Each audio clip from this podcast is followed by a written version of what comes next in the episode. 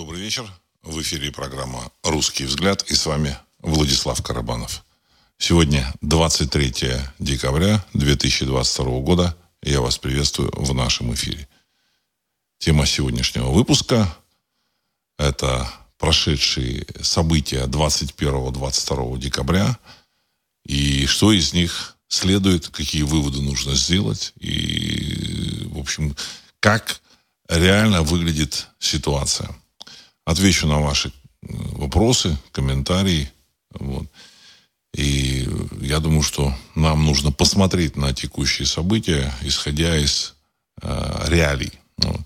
А реалии таковы, что э, значит, я в прошлом выпуске говорил, что есть вероятность наступления российской армии э, на Киев, значит, и на другие территории на севере э, Украины, то есть со, со стороны Беларуси, заход на, на территорию 404 со стороны Белоруссии. И ну, ключевым вопросом в этих событиях была э, поездка господина Медведева, бывшего президента Российской Федерации, э, в Китай на встречу с э, руководителем Китая Си Цзиньпинем. 21 декабря он приехал в Китай, Си Цзиньпинь его принял и отверг э, поддержку России, ну, вообще не стал поддерживать Россию, не стал давать добро на вот это вот, так сказать, наступление с севера э, Укра... Украины с, э, с, с Белоруссией. Вот. Это было ясно из нескольких слов, которые попали в прессу, что Китай выступает за мирное решение вопроса. То есть, тем самым Китай заявил, что не поддерживает российские планы. Все, что было дальше, это уже развитие этой ситуации. Американцы тоже, видимо, понимали, что Россия планирует решить военным путем вопрос с территории 404, окончательно решить. Американцы поэтому спешно, срочно вызвали э, президента Украины, ну или человека, который исполняет эту, так сказать, эту роль, э, господина Зеленского в Вашингтон. Значит, вот. Он встретился с Байденом. Байден ему сказал, что да, вот вы знаете, надо вести переговоры о мире. Вот. Ну, и тем самым, в общем-то, России был передан запрет со всех сторон на развитие, на продолжение э, наступления, на в общем, развитие своей военной операции на территории 404. Все остальное это уже следствие. Вот. Публика комментирует, рассказывает о том, что у России тут не хватает каких калибров, там снарядов, еще там всякой ерунды. На самом деле всего хватает. Я думаю, что Россия могла бы решить вопрос с, с этим замечательным государством еще в конце февраля 2022 года. Вот. А, максимум там в марте. Но Значит, с, одной стороны, в России, в, России, в российском руководстве были товарищи, которые категорически решили выполнить волю э, значит, западных партнеров. Вот. Во-вторых, значит, в, саму, в самом политическом руководстве Российской Федерации не хватало политической воли. Был, была определенная, в общем-то, слабость Э, вот в том, чтобы вот проявлена слабость в том, чтобы реализовать эту задачу. Вот.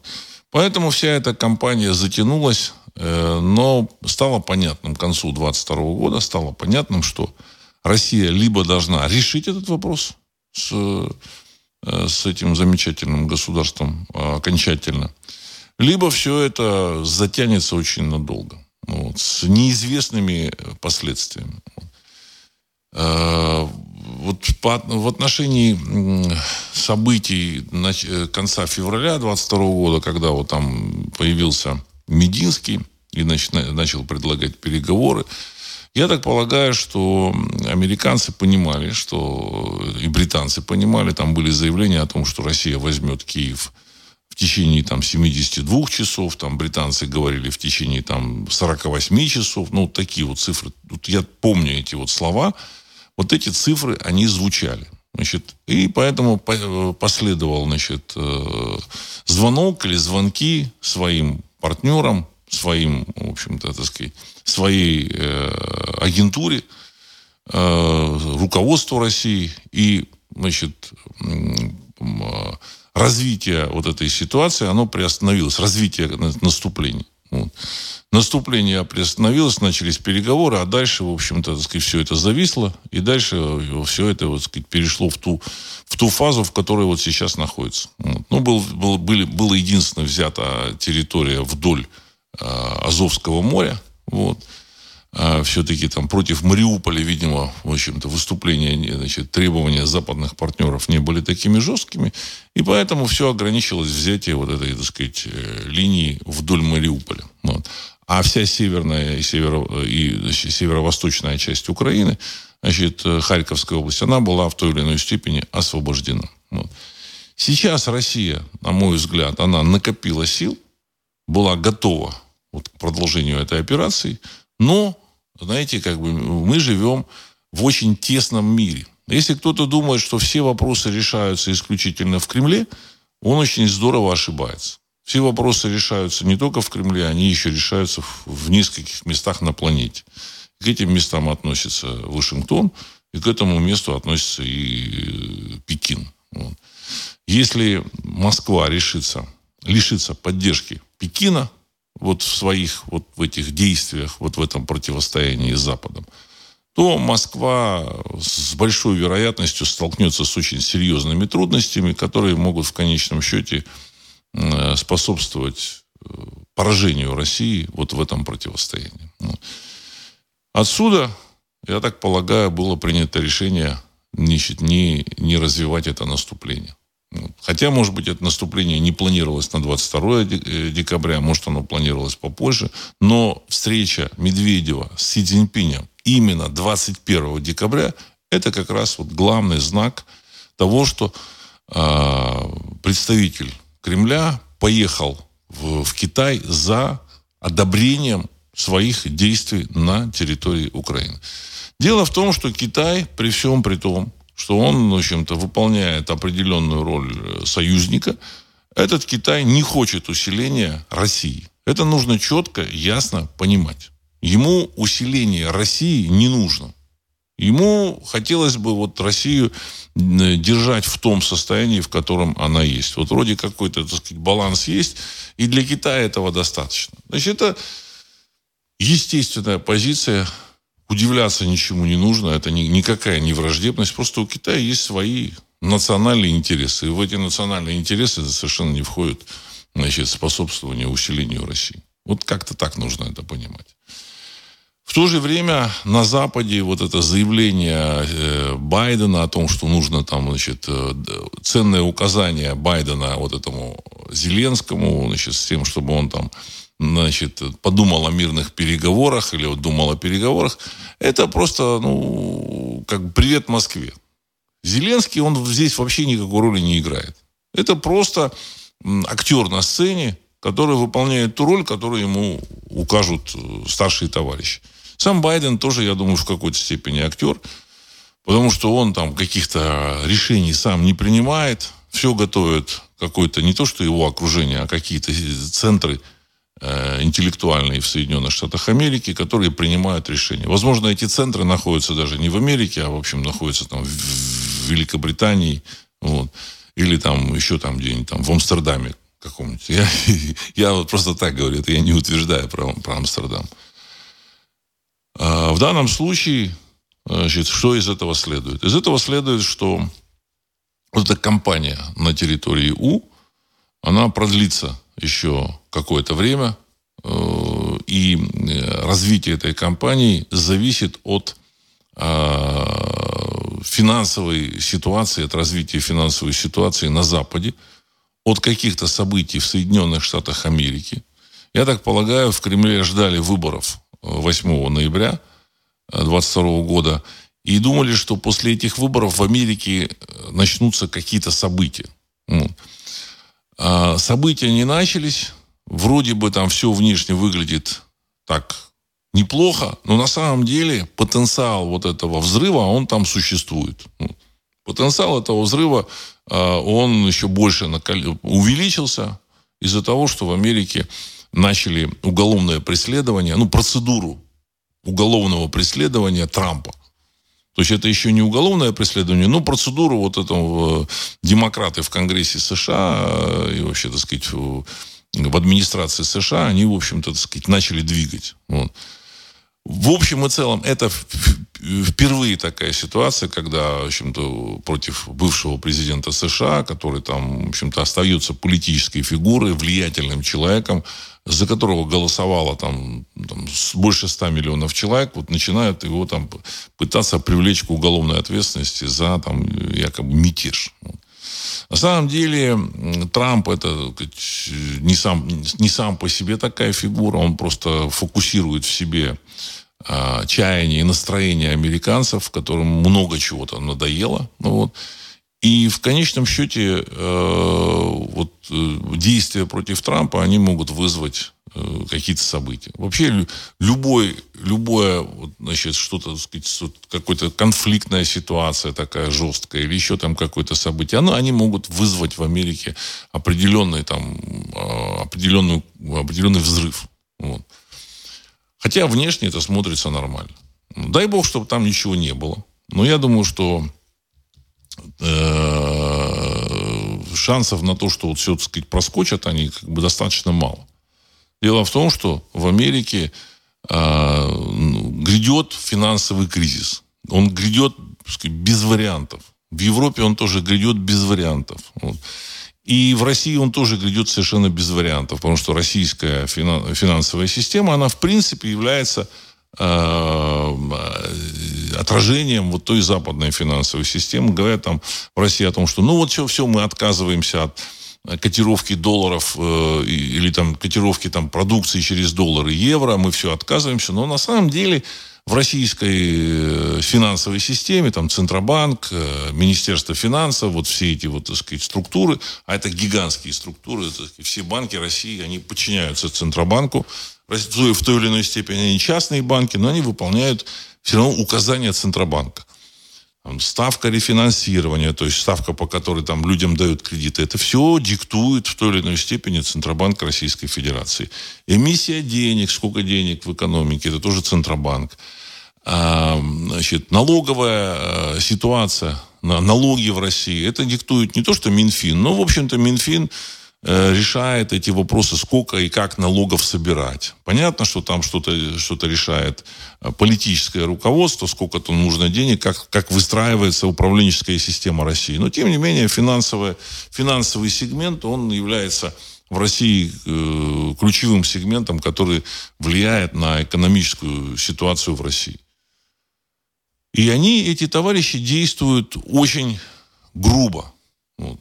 Я тут перешел значит, с военной составляющей на э, финансовую составляющую, ну, для того, чтобы э, было понятно, что все это связано. Вот, значит, ситуация России, состояние России, вот, э, вот этот, этот конфликт на, на территории 404, он, в общем-то, сказать, и там э, решение или отступление вот в ситуации, вот, на, на этом, вот в этой конфликтной ситуации, они все проистекают из финансовой ситуации. В России очень финансово слаба. И на сегодняшний день, вот, допустим, доллар они сумели э, опустить, ну, по отношению к рублю, с 75 рублей, вот, которые были до начала спецоперации. Потом он, так сказать, подскочил до 120 рублей, а потом его опустили до 50 рублей. Сейчас потом доллар какое-то время был значительное, около 60 рублей. Сейчас доллар уже, уже 68, под 70 рублей. Вот такого э, движения вот, валют э, нет практически ни одной из валют в мире. Там даже каких-то там какие-то там э, малозначимые небольшие страны, которые там, значит, э, котировка валют, э, которых зависит от там, количества туристов, там подул там ураган, ветер, туристов нет, все, валюта упала. Наступили там солнечные дни какие-то хорошие. Туристы, так сказать, поехали, все, валюта поднялась. Потому что там население этой страны, там, э, там сотня тысяч человек, и значит, от погоды все зависит. Вот, вот так вот российский рубль, он показал худшие э, характеристики, чем вот валюты вот этих вот э, стран. Вот, значит, там движение туда-сюда, там 50, 70, 120. Значит, это, это как бы несерьезно. Вот. Товарищи, которые управляют финан, российскими финансами, они э, очень, очень плохо это делают. Очень плохо. Из рук вон плохо. Валюта, которая скачет туда-сюда, она не, явля, не может являться, в общем-то, средством для там, заключения там, договоров, потому что, ну, как, как вот в этой валюте заключать какой-то договор? Сегодня рубль 120, завтра 50, послезавтра там 70. Извините меня, так сказать, понимаете, так сказать, в этой, в этой финансовой единице вот, э, что-то сделать или там о чем-то, так сказать, договориться там на, на, на долгосрочный период, там какой, ну, какой долгосрочный, даже краткосрочный период там на полгода невозможно. На самом деле то, что происходит в России, это э, в финансовой сфере, это саботаж Центрального банка. Ну, люди, которые все это делают, они, конечно, работают э, против России. Неважно, чем они объясняют это, они могут объяснить там, э, там, ценами на доллар, там, потолком цен, которые ввели западные страны, еще и чем-то, еще чем-то. На самом деле, вот тоже там есть там экономисты, такие достаточно грамотные, которые говорят, для того, чтобы, в общем-то, рубль туда-сюда не скакал, вообще, так сказать, был такой на, на стабильной, крепкой валютой, вы продавайте э, нефть не на биржах там западных каких-то, не по каким-то контрактам, а на московской бирже за рубли. Так же, как газ. Я так понял, что газ они как бы начали за рубли продавать, а потом, видимо, дальше уже стали опять за свободно конвертируемую валюту, так называемую, вот, значит, для того, чтобы получать откаты. Все это понятно и очевидно. Поэтому все это как бы связано, и решение, как бы, так сказать, и э, ориентирование на Китай, ориентирование на какие-то мирные переговоры и так далее и тому подобное. Все вместе, оно, конечно, вгоняет Россию в более тяжелую экономическую и политическую, в том числе и внутриполитическую ситуацию. Потому что страны в мире смотрят и делают вывод, что Россия зависимая страна. Они, я думаю, что там какие-нибудь арабы, они понимают, что российская армия, она достаточно сильна. Это понятно и очевидно. Вот. Но публика, она, в принципе, реагирует на события. Ее потенциал российской армии вообще не интересует. Она не знает, она не в состоянии туда вникнуть. А события таковы, что российская армия э, наступала, а теперь отступает. Понимаете, события таковы. Значит, дальше э, западный мир оказывает, он сильнее, чем Россия, вот, сильнее, чем российское руководство. И все это вот э, впечатление публики, а, а политика это, это впечатление еще, кроме всего прочего. Это впечатление публики. Политик это тот человек, который производит впечатление на публику. Вот он человек-политик. Вот. Так вот, в этой политике российское руководство на сегодняшний день явно проигрывает. А проигрывает она в том числе и потому, что вот эти этажи российской, так сказать, власти заполнены э, саботажниками и предателями. Саботажниками, опять же, они могут быть там по каким-то банальным причинам своим, вот, частным. Но, тем не менее, результат мы видим. Вот. вот такая ситуация на сегодняшний день в военной области и финансовой. Вот. А, давайте я ваши уже э, зачитаю э, посты, ну вот, вопросы. Дарислав пишет, у России есть все, чтобы решить любые вопросы с позиции силы. Зачем нужны чьи-то санкции на это? Что мешает, неясно. Так в чем тогда сила? Как они рулят? Конец цитаты. Сила в том, что, в общем-то, э, существует современный мир – а, современная экономика. И ни одна страна в мире не может обойтись без, без международной торговли. Та же самая Россия, она встроена как поставщик сырья в международную торговлю, вот, а взамен своего сырья, там, нефти, газа и там, леса, ну, значит, там, первично переработанного сырья типа там, металлов, Россия взамен него может купить то, что производят другие страны. В данном случае Россия вот вывозит на мировой рынок вот это, так сказать, свои, свое сырье, нефть, газ, первично переработанные металлы, там, первично переработанный алюминий, вот, ну, чтобы не, не возить на, на Запад а, а алюминиевый этот, эм, э, в общем-то, да, руду с содержанием алюминия. Поэтому это алюминий извлекают, в общем-то, и в этих чушках отправляют туда, куда нужно. Вот. А взамен получает Россия там, маши, получала, получала. Сейчас она как бы получает только из Китая. Но взамен получала машины, самолеты, компьютеры, оргтехнику, там, смартфоны, телевизоры и все, что необходимо для современного, современной жизни.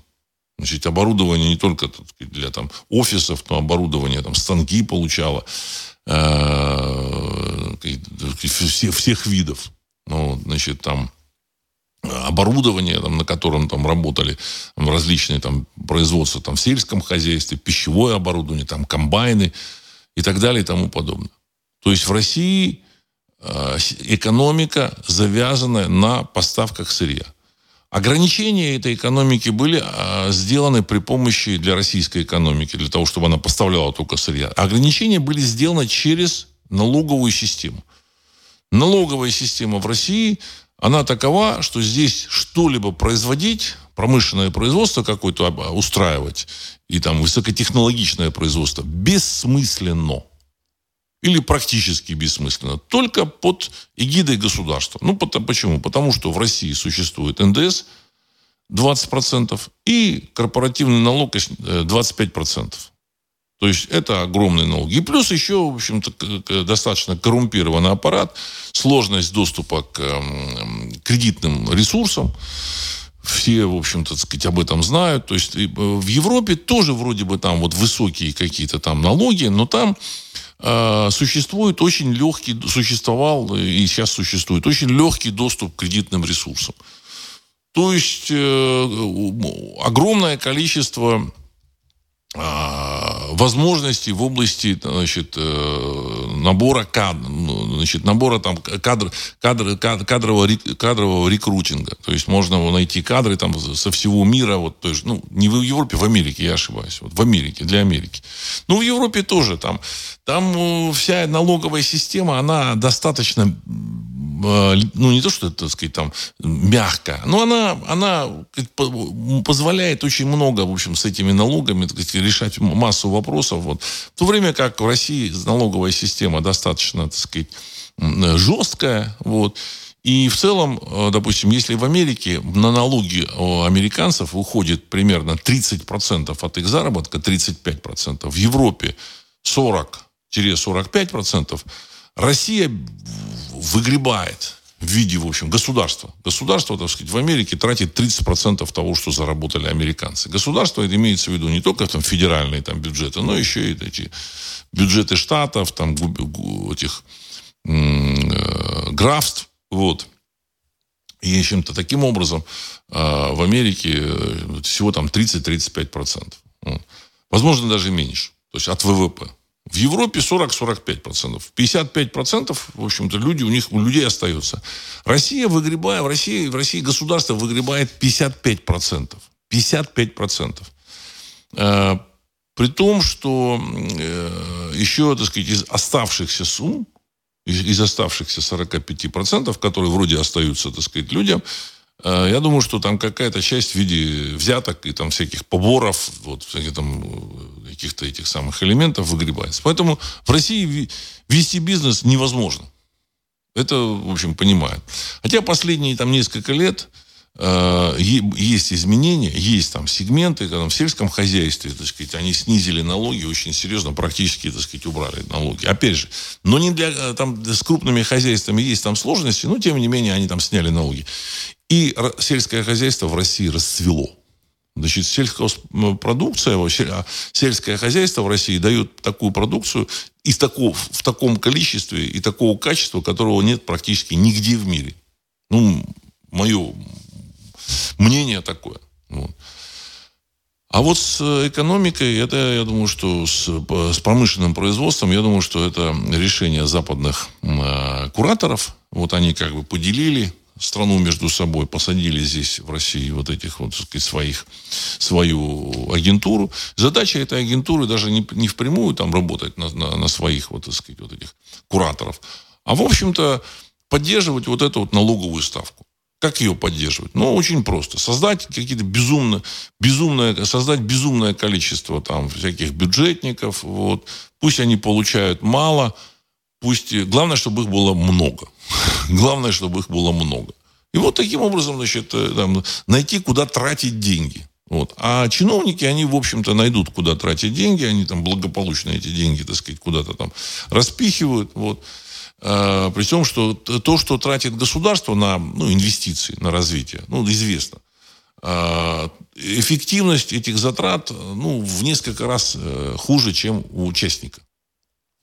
Так же, как вот в, в, в армии. Знаете, так сказать, раньше говорили, что ну, частная армия не может существовать. Как выяснилось, частная армия, э, вот известно, известно ЧВК «Вагнер», она намного эффективнее, чем э, кадровая армия Российской Федерации. Намного, на порядок. И когда нужно решать какие-то вопросы, привлекают эту вот частную военную компанию «Вагнер». Частная военная компания «Вагнер» решила вопрос в Сирии – Просто потому, что там другие отношения, другая система мотиваций, другая система отношения к технике и все другое. Потому что это частное.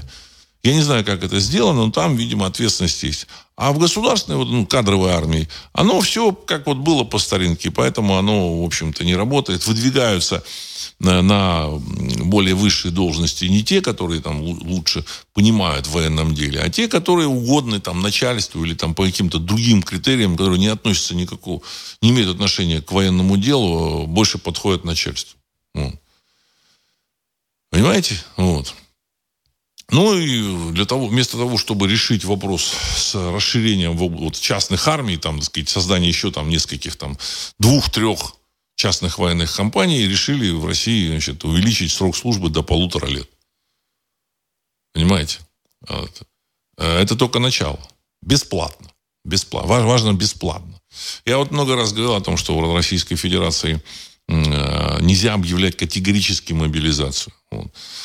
Э, много раз говорил. Но ура, патриоты, они продавили эту мобилизацию, что без мобилизации э, никуда. Ну, то есть сознательно это было сделано, ну или просто по глупости. То есть они вообще не понимают страну, в которой живут, и вообще мир, в котором они живут, э, время, в котором они живут. Они вообще не понимают. Объявили мобилизацию. Что случилось? Порядка миллиона самых эффективных, самых активных молодых, ну, не молодых, а людей среднего возраста э, убежала из России. Понимаете? И просто начала прятаться. Значит, это миллион убежал. Сколько-то начало прятаться. То есть, как бы, так сказать, убирать телефоны, там еще что-то. Когда в Кремле сообразили, что все это э, грозит хаосом в стране, потому что в армию не пойдут и бесплатно там воевать не будут, они объявили, ну, вовремя объявили, что всем призванным будут по мобилизации будут, будут платить 195 тысяч рублей. Вот. Это вынужденная была мера, потому что они поняли, бесплатно ничего не будет. Но случился такой казус. Вот, значит, эти, этот мобилизованный рядовой, который э, разные там люди, оказались, вот, которые, может быть, и, которого, может быть, и не нужно было бы в армию вообще брать от слова совсем. Вот. Даже если он там служил там пять лет назад. Ну, там разные люди служили. Но, тем не менее, он будет получать 195 тысяч, а офицер там какой-нибудь капитан-майор, который там закончил военное училище, училище, который, так сказать, понимает все в технике, в военном деле, даже какой-то опыт имеет, он получал 100 тысяч рублей, в два раза меньше. Но, правда, не на передовой, а вот внутри э, Российской Федерации, на территории, так сказать, не, не, не военных действиях. Вот. И это тоже такой, в общем-то, диссонанс произвело. Вот. Э, до сих пор с этим решить вопрос не могут. Что делать? Вот. Набрали 300 тысяч. Вот. Ну, в реальности, я думаю, что набрали больше. Там есть и добровольцы. А, значит, сначала набирали, в общем, жестко.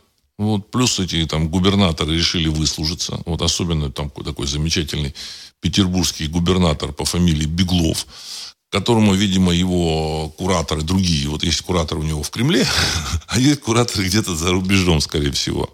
Вот. Он создал, так сказать, систему по прессовке людей, ходили по квартирам, в общем-то, лю- к людям, которые не служили, там вообще никак, никак не, никакого отношения, вот, никак не подходят под нормы, которые там в этом указе о мобилизации, так сказать, вот, вот они, вот, эти люди никак не подходят к этим нормам, э, по этим нормам. Вот ходили по квартирам и отлавливали, вручали повестки. То есть я так понял, что несколько там сот тысяч, наверное, только в Питере этих повесток вручили. И поэтому из Питера огромное количество, так сказать, молодых э, ребят э, махнуло кто куда. Понимаете? Вот. Э, я думаю, что это сделано было специально. Вот, значит, этот товарищ еще сидит, управляет Питером, вот, и там, ну, даже он поехал там, вот, так сказать, э, в эту самую, там, кажется, в Запорожскую область он там ездил, в Донецк, Запорожскую область. Его, так сказать, там ругают, вот, весь город его, в общем-то, ругает, но, тем не менее, он сидит крепко. Почему? Потому что его в реальности никто не избирал. Он назначен. То есть все, все вот эти глюки российской системы, они как бы полезли. Они есть. Они есть. Значит, я прошу там не путать э, вот, э, две вещи. Там, вот эту спецоперацию, вопрос с территории 404 и внутренние проблемы Российской Федерации. Вот эти внутренние проблемы, они полезли.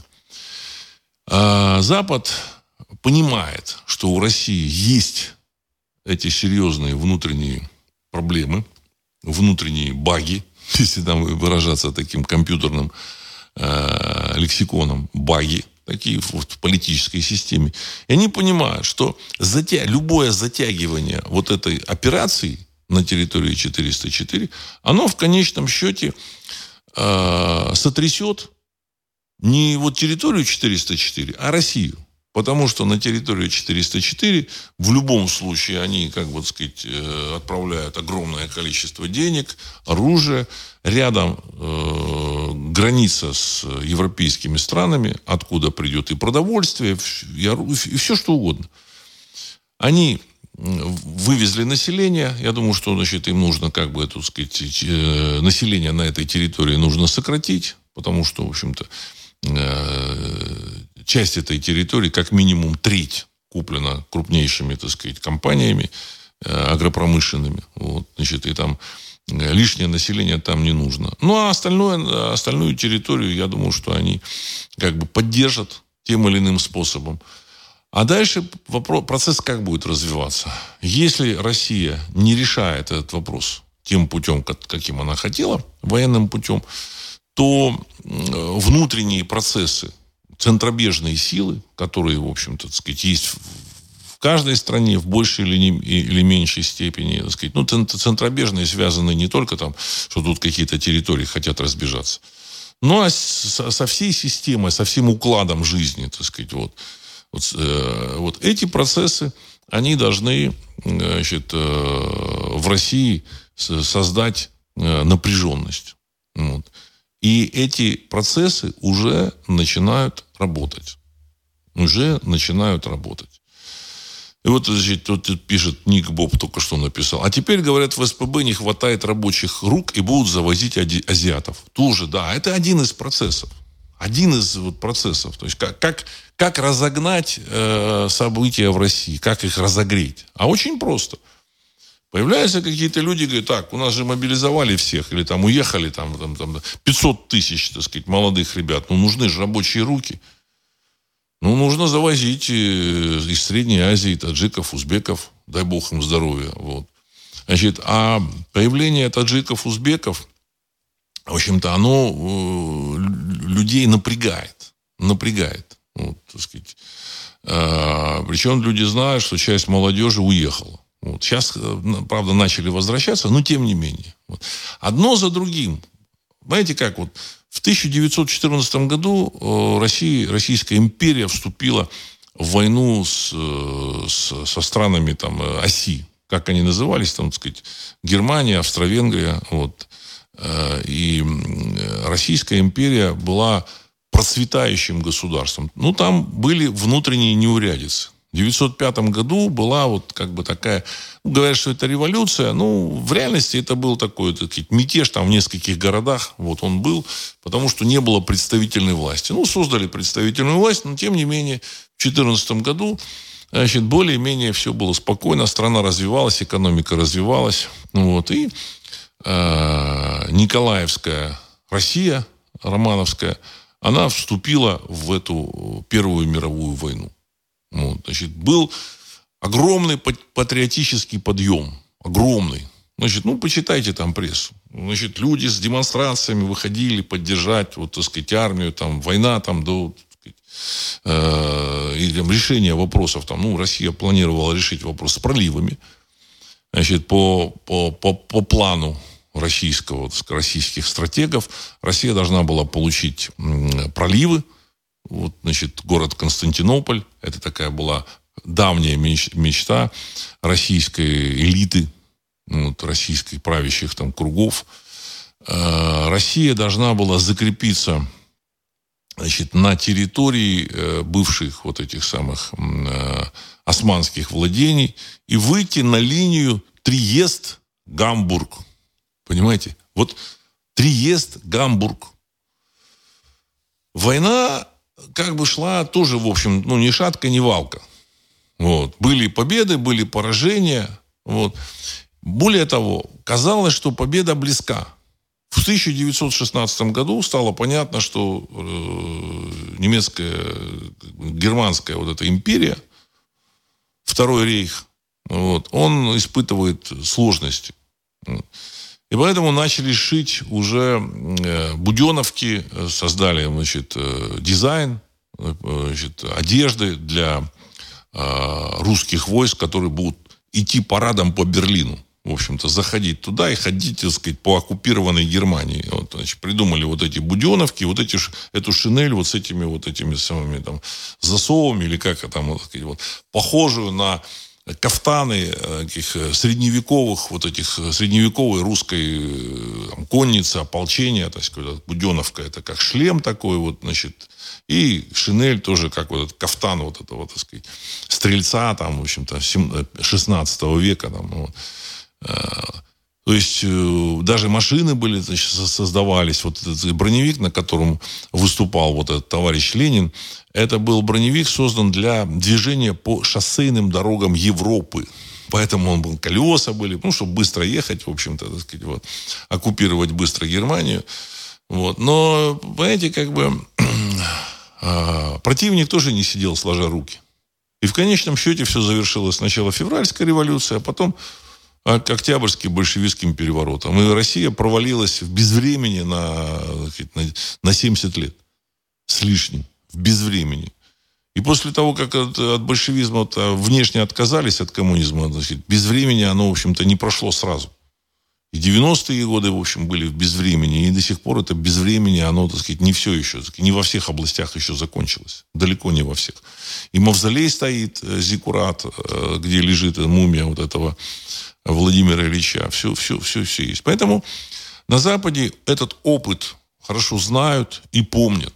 Это было проведено не только, э, э, случилось такое похожее что-то, не только там в России, это в других странах то же самое. Когда вроде бы успешная компания затягивается, начинают э, внутренние процессы развиваться. Вот, так сказать, у каждого государства есть те или иные сложности внутри страны. И поэтому главная задача сейчас западных партнеров – затянуть эту кампанию. Они понимают, что Россия, конечно, в военном отношении значительно сильнее, чем, в общем-то, территория 404. И могла бы завершить эту кампанию, ну, сейчас в феврале, в марте она могла бы завершить кампанию, я думаю, что к середине марта – но поступил, видимо, звонок из э, Вашингтона или еще откуда. Так, стоп, стоп, стоп, надо договариваться о мире. Там, и, и, и, и дальше как бы агентура включилась, все, так сказать, остановили. Дальше было выстроено сопротивление. Сейчас тоже понятно, что Россия может завершить эту войну. Тем более сейчас зима, Европа, в Европе тоже там свои какие-то проблемы. Вот. А, но, тем не менее, важно не, не дать России реализовать свою, свой военный потенциал. Поэтому, значит, э, видимо, и э, на Китай, так сказать, там с Китаем договорились замечательные партнеры. И, в общем, в конечном счете э, все это затягивается. Это означает только одно, что если это будет затянуто, то в России начнут, начнут развиваться внутренние процессы. Я об этом в прошлом выпуске говорил, что, в общем-то, у Кремля там выбор не очень большой. И сегодня можно сказать так, что в этом выборе Кремль э, выбрал из, из всех э, худших решений, он выбрал, в общем-то, так сказать, то решение, которое, так сказать, нельзя было, так сказать, выбирать ни, ни, ни при каких обстоятельствах. Он готов затянуть. Понимаете? Мне так кажется. Значит, в России будет, э, будут какие-то э, события. Понимаете, вот, ну, как бы нужно это понимать. Сам, само ощущение вот этих событий, оно тоже не даст ускорения экономики. Ну, скажите, какие тут э, предприниматели, значит, там будут строить там э, автомобилестроительные или там компьютерные заводы, когда неизвестно, что там в России будет. Серьезных вложений не будут делать. Ну, я про налоги вообще не говорю. Налоги это, это вообще аксиом. Ну, даже если сейчас они выбегут и скажут, так, мы там НДС делаем там, как в Швейцарии, в Швейцарии, напомню, там 8% эм, НДС. Или там 7, 7,8, ну, там какие-то вот такие проценты. Вот. А налоги тоже там снижаем. Вот. В Швейцарии ничего нет. У них нет ни нефти, ни газа, ни леса, вообще ничего. Там где-то там в, в одном там районе, значит, там какая-то соль которыми, которые коровы, которую корову, корову могут лизать, это хорошо, так сказать, это вот для подкормки коров. Вот. Есть гидроресурсы в Швейцарии. Гидроресурсы, да, там у них там, а, там 30 или 40 процентов э, электроэнергии вырабатывают э, вот эти гидроэлектростанции. Вот. Ну, это все, это тоже неплохо, но это, в общем-то, все. Это значительно меньше, чем в России. Тем не менее, в Швейцарии налоги такие. Вот. Россия имеет огромную территорию, вот. Люди живут вот на этой огромной территории, люди живут в основном в высотных домах. Почему? Потому что э, совет, когда советскую власть свергли, советская власть, она селила людей в этих, э, э, в человейниках, вот, хрущебах. Почему? Оторвать людей от земли. Советскую власть не интересовали э, какие-то там удобства человека, еще что-то. Его интересовало, э, советскую власть, ее интересовало создание такой среды, в которой человек пол, целиком и полностью зависим от государства. Человек, который живет в пятиэтажном, так сказать, э, доме хрущевского проекта, он целиком и полностью зависит от государства. Ему что-то там он начал, начал выступать, раз там ему отключили отопление, воду, газ, электричество и все. И все. Этот дом превратился в холодную э, бетонную конуру, в которой, в общем-то, так сказать, вот, э, в, в, в регионах э, бывшего Советского Союза, там вот эти республики отпали, там вот эти дома превратились. И поэтому люди там начали их покидать. Там, вот мне описывают, что в Байконуре так вот, так сказать, люди покинули там половину домов, потому что, ну, все, отопления нет, воды нет, газа нет, света нет, все, привет горячий. Этим был, был озабочен Советский Союз. Советский Союз закончился, российское государство, которое появилось, оно совершенно не заинтересовано э, было дать людям землю. Поэтому на сегодняшний день э, человек в России, он полностью зависит от этой вот э, инфраструктуры, которая, в общем-то, вот эти городской. Другой вопрос, что товарищи в Кремле, они, ну, не, не они, наверное, а кто, кто там, такие планировщики, они, наверное, думают, что куда эти люди денутся? Единственный, единственный момент вот какой, что на самом деле мир очень сильно поменялся, и эти люди могут просто взять, собраться и уехать из России. Понятно, что там у них там в России там земли нет свободной там на продажу ну, в удобных местах, там, чтобы он в дом какой-то частный переехал. Вот. Но она как бы есть там, ну, по, по каким ценам, по, по которым человек не может купить. Люди могут взять и уехать из страны. Так же, как вот в эту мобилизацию. Собрались и уехали. Вот все эти ура-патриоты, они даже не думали, что, что другой мир. Совершенно другой мир. Если раньше там, э, человек мог работать только на заводе там, металлургическом, и куда он там перебежит, то сейчас, в принципе, если очень надо, он может даже в тайге работать, иметь там какой-нибудь Starlink и из тайги, так сказать, заниматься там какой-нибудь деятельностью в области там интернета ну, писать программы или еще что-то, там, рисовать картинки. То есть ситуация кардинальным образом изменилась. Если, не дай бог, закроют еще границы, то, в общем, из страны разбегутся все. Понимаете, мобилизация это часть этого момента. И поэтому, когда они там кто-то заговорил о закрытии границ, значит, понимаете, да, по телевидению сказали, нет, нет, нет, мы ничего не закрываем, потому что э, другая эпоха.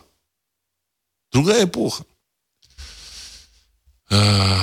Никифор. Ось во второй, первый, э, ось во второй, в первый тройственный союз. Да. Значит, э, Антанта и Тройственный союз. Богатырки они назывались. У красных Буденовки. Конец цитаты. Спасибо. Да, да, да. Ну, вот эти вот, как эти шинели назывались, я, так сказать, я вот не, не, знал, вот, если честно. Вот. А шили уже вроде бы, так сказать, да, и Буденовки шили для того, чтобы взять... Буденовки, это, наверное, все-таки красные, может быть, назвали Буденовки. Красные назвали. А сами вот эти шапки как-то назывались. Вот, а, богатырки, наверное, так и назывались шапки. Вот. Значит, вот эти э, остроконечные. Значит, шили для парада, парада в Берлине. Германия... Да, самое еще интересное, Германия это проиграла войну. В конце 18 года, через год после революции, она, в общем, а, оттянула свой, в общем, свою капитуляцию, так сказать, ну, подписание там мира. Вот, значит, там для себя э, признав поражение. Но в России уже случилась революция. Они решили вопрос, поставили свою агентуру, и, в общем-то, Россию они обвалили в безвремени. Вот. Так что э, в России очень, в современной России тем более – Э, очень опасно затягивать любые компании. Любые компании.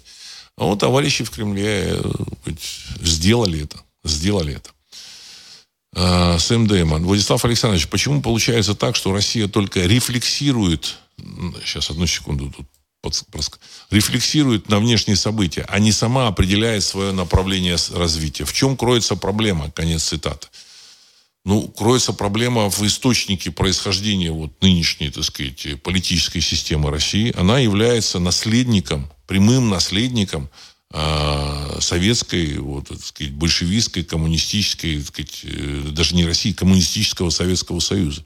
Все кадры оттуда – часть идеологии все равно осталась оттуда. Все равно, тут сказать, там написано, что Россия социальное государство. И под социальным государством они э, понимают, значит, э, систему, когда они отнимают у людей, которые что-то производят и, и как бы что-то создают, вот, и отдают куда-то либо за границу, либо, значит, каким-то людям, которые ничего не хотят производить, так сказать, дармоедов полным-полно в России. Это вот система, так сказать, вот существует. Вторая, так сказать, система – это финансовая система. Ну вот. Значит, э, российский рубль, имея э, э, для себя, для своего потенциала колоссальные ресурсы, в данном случае там газ, нефть, лес, все, все, все, все это. Российский рубль является, ну, не совсем конвертируемой валютой. Он не является резервной валютой. Почему? Ну, потому что сделали Центробанк, и эти люди играют с этими курсами. Курс валюты должен быть там туда-сюда гоняют. Курс валюты, нужно было молиться на него, держаться, создавать, укреплять этот курс валюты. Укреплять его любой ценой. А до 2014 года, когда дружили с Западом, да, или до 2013, я просто помню, когда доллар был по 25 рублей. Производство в России вообще было невыгодно. Это была искусственная стоимость э, доллара. Понимаете? Искусственная. Ну, вот. Цены в России были, если в долларах, выше, чем в Европе. Почему? Потому что, с одной стороны, э, руководство, оно является наследником Советского Союза, и плюс это руководство в России создавали э, западные партнеры. То есть они, в общем, готовили вот финансистов, вот, как они готовили, значит, там, ну, часть, часть товарищей, так сказать, переж... ездила туда-сюда по обмену, были комиссары в 90-е годы, которые сидели в разных, так сказать, областях, они подбирали кадры. Таким вот эм, кадром, который, в общем, расставлял кадры, значит, извините за, за, за тавтологию, был э, господин Чубайс.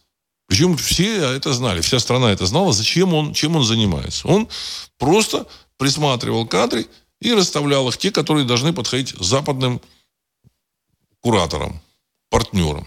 Вот. Я помню, такая была информация, что у него была, была задача расставить 10 тысяч чиновников. Но я уверен, что эти 10 тысяч чиновников он расставил. Эти 10 тысяч чиновников расставили, так сказать, свои там э, там, я не знаю, там еще там 100 там, тысяч или там 200 сказать, собрали свои кадры. И поэтому вот в некоторых регионах люди же рассказывают, пишут там, значит, вы знаете, вот в нашем регионе там вроде в Москве говорят там про спецоперацию, про там вот конфликт на территории 404, все как бы, так сказать, там патриотизм, поддержка всего. А в некоторых регионах все наоборот. Все наоборот.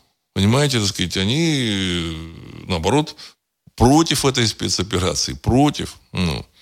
И причем работают сознательно, сознательно, даже как бы открыто.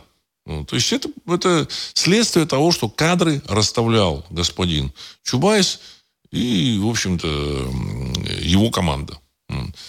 А, причем кадры расставлял он не только там, в области там, экономики, там, управления, там, э, раздавал деньги. Что такое э, расстановка кадров? Это не только вот назначение какого-то чиновника, чиновника, а это передача какому-то там предпринимателю финансовых потоков.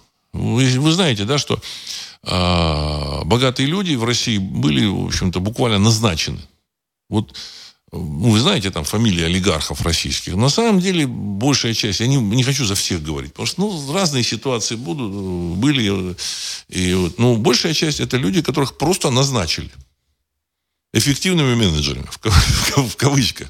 Сказать так, ты будешь эффективным менеджером. И вот, так сказать, парень там продавал, э, я не знаю, там, там фарцевал чем-то. Ну, вот, ну, Чубайс, например, сам там цветы продавал. О, все, молодец, уже знаешь, знаком с рыночной экономикой. Вот. И дальше они назначали, передавали им целые сегменты экономики. И так, так допустим, вот Норникель там попал в руки там вот этих там ребят, там Потанина там и компании там, в общем-то. Опять же, я, может быть, я, он хороший там предприниматель. Значит, я сейчас не буду э, давать свою оценку. Но масса людей была назначена, и были им переданы целые сегменты сектора экономики, потому что они были эффективными, по мнению Чубайса. Понимаете? А Чубайс смотрел там на его там взгляды, чем-то его идеологию, так сказать. Ну, они рассматривали этих людей с той стороны, с, какой-то, с которой нужно. Ну, понимаете, так сказать, э, эти, как бы, а, скрипты или там, модель как, кого подбирать, кого назначать, я думаю, что подсказывали западные кураторы. Они, в общем-то, сказать, управляли огромными колониальными империями. И, и сейчас продолжается, так сказать, их колониаль, колониальное управление во многих странах, оно в той или иной степени, оно продолжается, при том, что это страны вроде независимые. То есть у них есть колоссальный опыт. Они знают, кого ставить, зачем, каких людей отбирать, с какими там, в общем-то, дефектами вот, психологии, там, дефектами в поведении, там, или в биографии, еще, еще чего-то, еще чего-то. И поэтому этих людей ставили. Он подбирал этих людей. Он работал как отдел кадров. Я думаю, что еще были какие- какие-то люди, которые работали как отдел кадров. Пока э, этих товарищей тоже никто, в общем-то, не, не, не селектировал. Все осталось так же, как было. Поэтому можно там метаться туда-сюда, там требовать от этих олигархов там выделять деньги для а, действующей армии, но это все пустые слова. Пустые слова. Понимаете?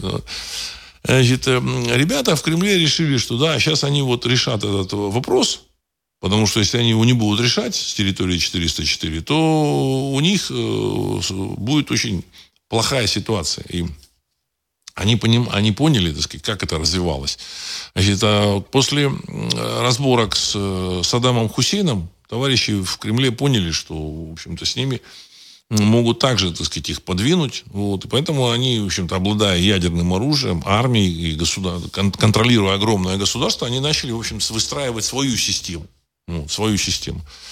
Но после того, как западные партнеры разобрались с Муаммаром Каддафи, очень жестко. После там войны э, с Грузией, когда там позвонили, сказали, так, стоп, стоп, стоп. Значит, они поняли, что битва предстоит очень тяжелая. Вот, она предстоит.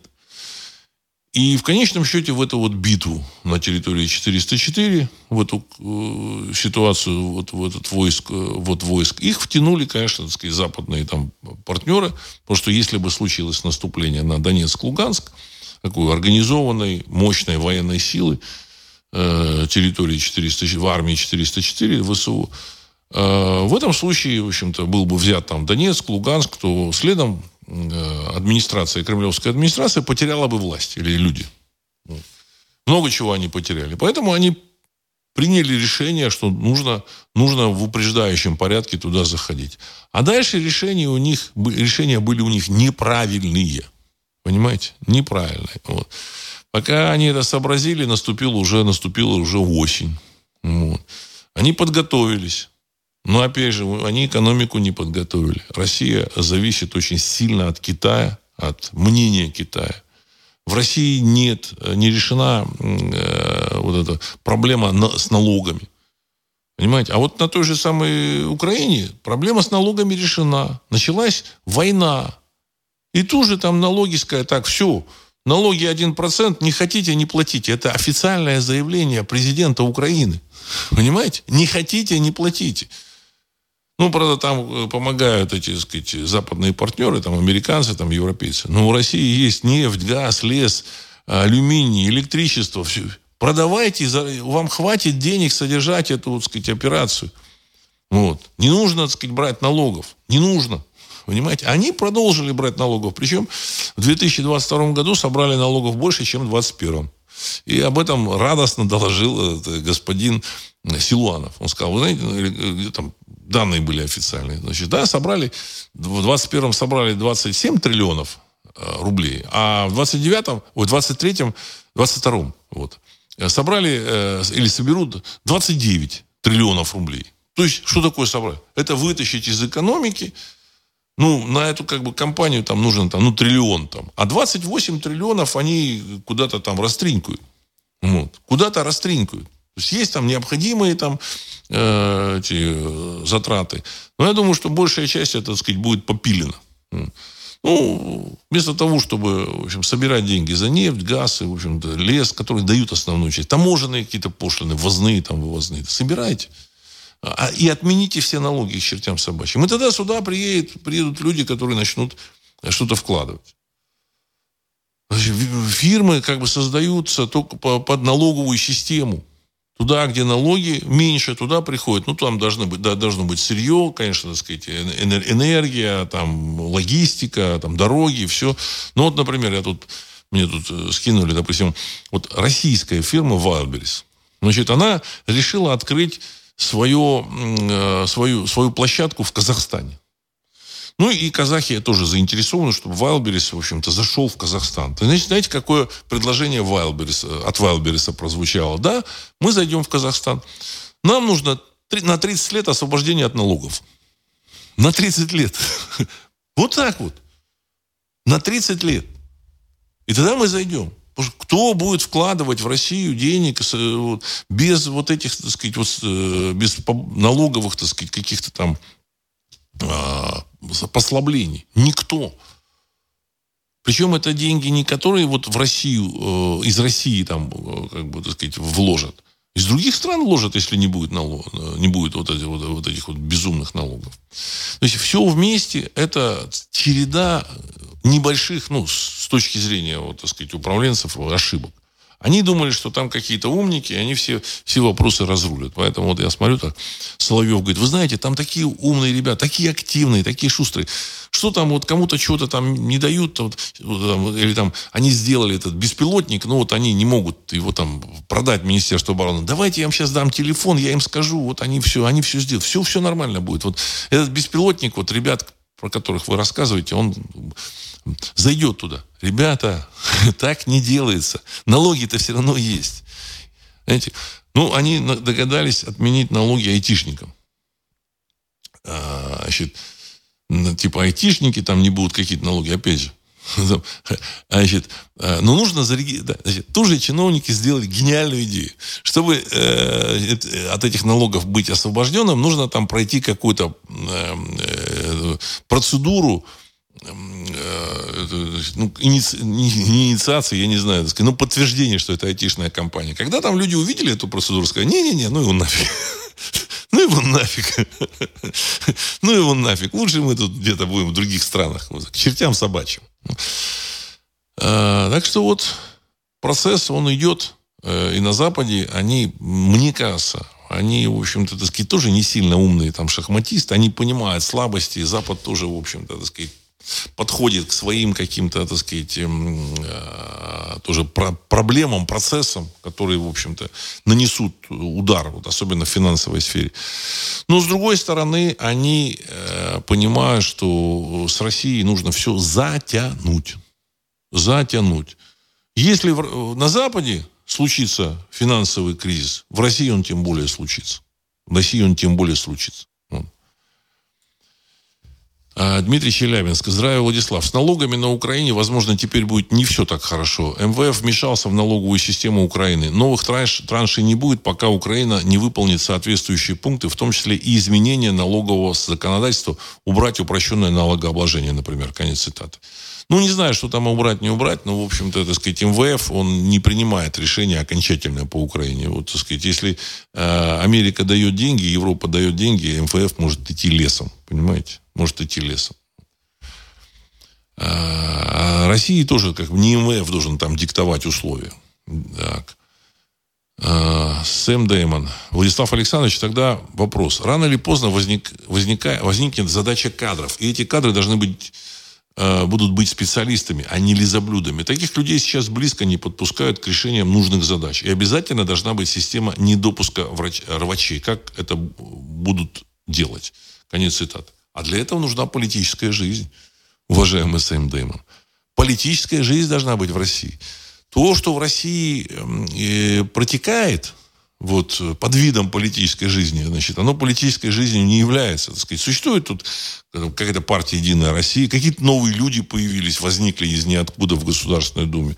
Какие-то люди сидят в этом Совете Федерации, вот, которые, ну, комсомольские какие-то деятели, в общем-то, они, они вообще не понимают, чем живет эта страна, вообще как бы не готовы там принимать какие-то самостоятельные решения. Ну, что спустят, спустят, они зато и проголосуют, в общем-то. То есть это не э, э люди, которые не являются Эм, не представляют, в общем-то, субъектность, ну, какие-то страты в России, какие-то слои общества, какие-то регионы. Это просто вот просто чисто формально значит, там занимают э, места и делают декорацию.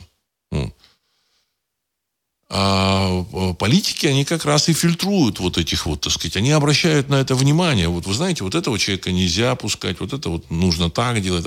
Политики, которые по-настоящему выдвинуты населением. Что такое политическая деятельность? Это выдвижение э, реальных фигур. Конечно, эта политическая деятельность должна быть э, определен, в определенной степени контролироваться патриотическим каким-то ядром.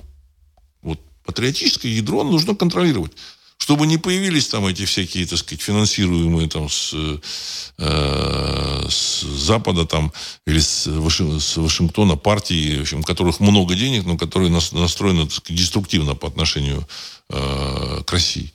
Ну, например, как в Иране. Там, ну, там тоже как бы так условно политическая деятельность. Ну, вот. Но тем не менее, там, в общем-то, так сказать, там есть этот э, э, Аятолла, вот, какая-то, так сказать, там этот корпус есть. Вот, я, опять же, не сторонник там этих аятолл и корпусов, не, не подумайте так. Но система фильтрации этих кадров, то есть прежде чем ты зарегистрируешься в качестве кандидата, ты должен пройти вот этот фильтр. Вот, так сказать, тебя они должны либо допустить выдвигаться, либо не допустить. Вот, для того, чтобы допустить, они, в общем-то, должны, человек должен быть патриотичным. Понимаете? Ну, ну, вот как-то так. Понятно, что ни одна из политических систем не является э, абсолютно совершенной.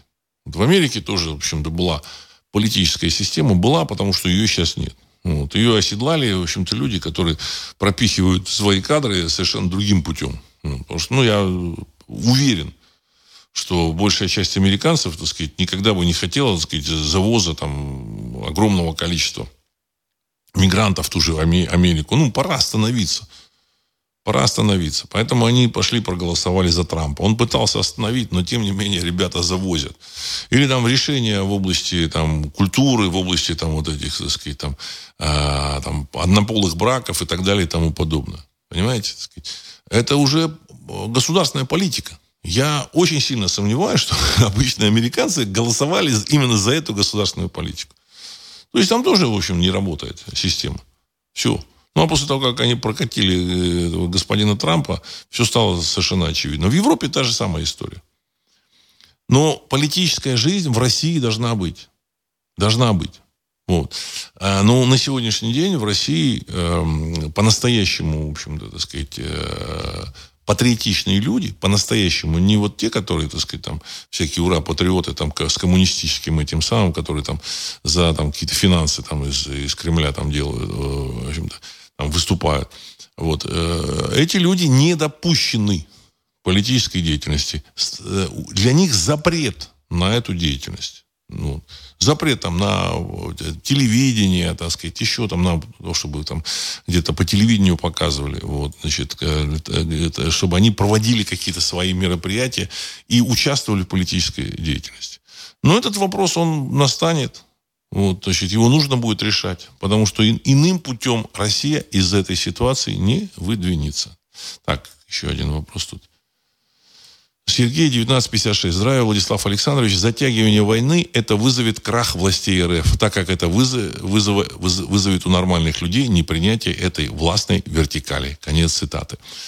Спасибо, Сергей.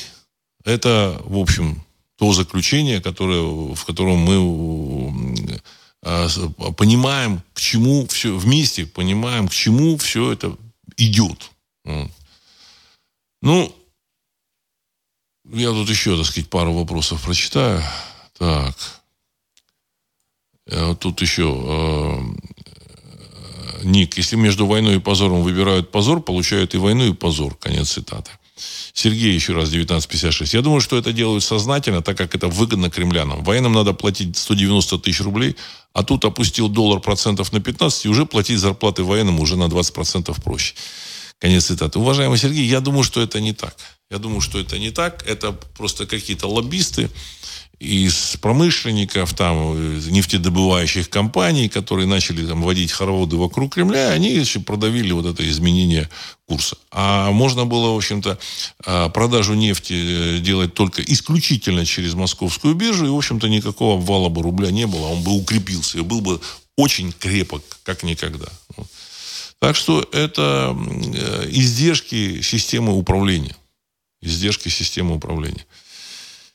Патрик, Кремль сам себя загнал в тупик. Без серьезных реформ страна пойдет ко, дну и там сгниет. Конец цитаты. Ну, я об этом говорил с самого начала. Вот, значит, и люди, понимающие, в общем, сказать, как, как, как все работает в мире, понимающие сложность этих процессов, все люди говорили о том, что и вот э, слушатели программы «Русский взгляд», они, в общем, тоже, вот, так сказать, я думаю, что понимали, потому что вот вы, вы писали о том, что это нужно делать. Ну, это не сделано, а, а вот этот маховик, он, в общем-то, запущен.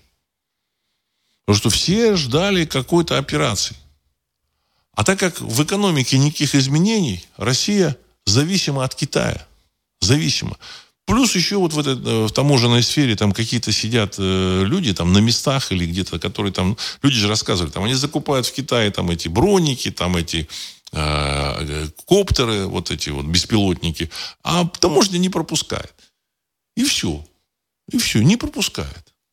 Вот. Ну, видимо, там дано указание так, вы этих не пропускаете, мы тут везем, денег, так сказать, срубим, вот, а этих не пропускайте. Ну, скорее всего, так. Значит, и таким образом э, вот эта коррупция, она, в принципе, так сказать, это, это, это результат, я думаю, что коррупция. Она, в принципе, сыграла, вот играет такую службу России. Э, товарищи, которые в Кремле руководят, они думают, что, ну, Россия тут огромная страна, значит, там, ну, типа мы сможем все равно там продавить все. А вот тоже Российская империя была тоже такой большой-большой, огромной страной. Э, если, да, на секундочку я хочу сказать, что Польша входила в состав Российской империи, Финляндия входила в состав Российской империи. И еще, в общем-то, на, на востоке, значит, э, форпост Российской империи был там на форт... А, нет, в Порт-Артур сдали к тому, к тому времени. Сдали к тому времени. Но, тем не менее, Манчжурию контролировала Российская империя. Китайск, э, вот эту китайскую железную дорогу, КВЖД, вот, тоже как бы Российская империя построила. Она контролировала Северный Китай. Э, чем это закончилось, вы знаете. Ну, не говоря там про Среднюю Азию, там, за Кавказе. Значит, э, казачьи разъезды, так сказать, во время войны доходили до Багдада, я вам рассказывал. Чем это закончилось, вы знаете. Поэтому товарищи, которые, так сказать, игроки на Западе, они рассчитывают, что а, они э, сумеют запустить эти процессы. Вот. Ну, тем не менее, я считаю, что исторический опыт у, у нас с вами есть. Вот. И этот исторический опыт все-таки сослужит позитивную службу. Вот. Позитивную службу. Вот. Все будет хорошо. Я в этом уверен. Вот, есть, несмотря на то, что я вот, там сказать, перечисляю какие-то вот эти вот сложности, недостатки, я уверен, что все будет хорошо. Как это будет, я не знаю. Вот. И Россия, она обретет свое место а, в мире. И на этом я хочу завершить сегодняшний выпуск. С вами был Владислав Карабанов, программа «Русский взгляд». Через несколько секунд композиция «Могучий прилив». Всего доброго.